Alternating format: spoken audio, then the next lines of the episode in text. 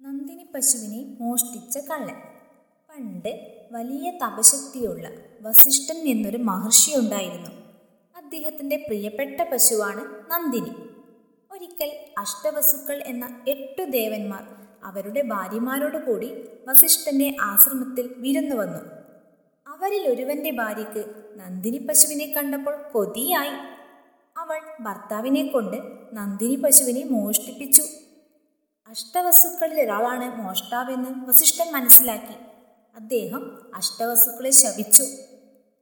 അഷ്ടവസ്തുക്കളെല്ലാം മനുഷ്യരായി ഭൂമിയിൽ പിറക്കട്ടെ. അതായിരുന്നു ശാപം.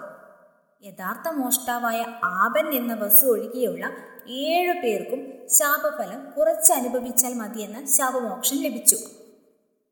വസുക്കൾ ഉടനെ ഗംഗാദേവിയെ ചെന്ന് കണ്ട് തങ്ങളുടെ അമ്മയായി ഭൂമിയിൽ അവതരിക്കണമെന്ന് അപേക്ഷിച്ചു. അവരുടെ അപേക്ഷ പ്രകാരം ഗംഗാദേവി ശന്തനു മഹാരാജാവിന്റെ ഭാര്യയായി അഷ്ടവസുക്കളെ അവർ ഗർഭം ധരിച്ചു. എന്റെ ഏതെങ്കിലും പ്രവൃത്തിയെ അങ്ങ് എതിർത്താൽ ഞാൻ അങ്ങയെ വിട്ടുപോകും ഗംഗാദേവി ശന്തനുവിനോട് അങ്ങനെ വ്യവസ്ഥ വെച്ചിട്ടാണ് അദ്ദേഹത്തിന്റെ ഭാര്യയായി തീർന്നത്. ശന്തനു മഹാരാജാവ് ഗംഗാദേവിയുടെ കരാറുകൾ സമ്മതിച്ചു. പത്തു മാസം കഴിഞ്ഞപ്പോൾ ഗംഗാദേവി പ്രസവിച്ചു. നല്ലൊരു ആൺകുട്ടി. ചന്ദന മഹാരാജാവിന് സന്തോഷമായി. പക്ഷേ സന്തോഷം അധിക നേരത്തേക്കുണ്ടായില്ല. ഗംഗാദേവി കുഞ്ഞിനെ എടുത്തു കൊണ്ടുപോയി പുഴയിലെറിഞ്ഞു. ചന്ദന മഹാരാജാവ് ദുഃഖിച്ചു.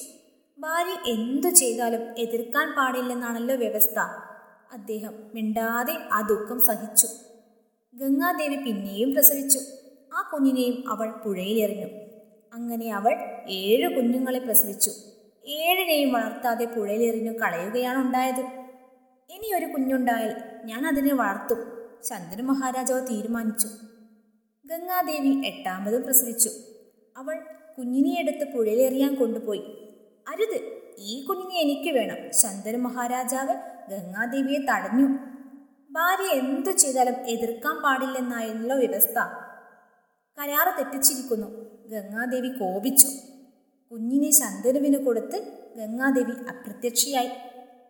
ഗംഗാദേവി പുഴയിലെറിഞ്ഞ ഏഴ് കുഞ്ഞുങ്ങളും ശാപമോക്ഷം നേടി സ്വർഗത്തിലെത്തി അഷ്ടവസുക്കളിൽ പശുവിനെ മോഷ്ടിച്ച ആപൻ എന്ന വസു ഭീഷ്മർ എന്ന പേരിൽ ഭൂമിയിൽ ജീവിച്ചു.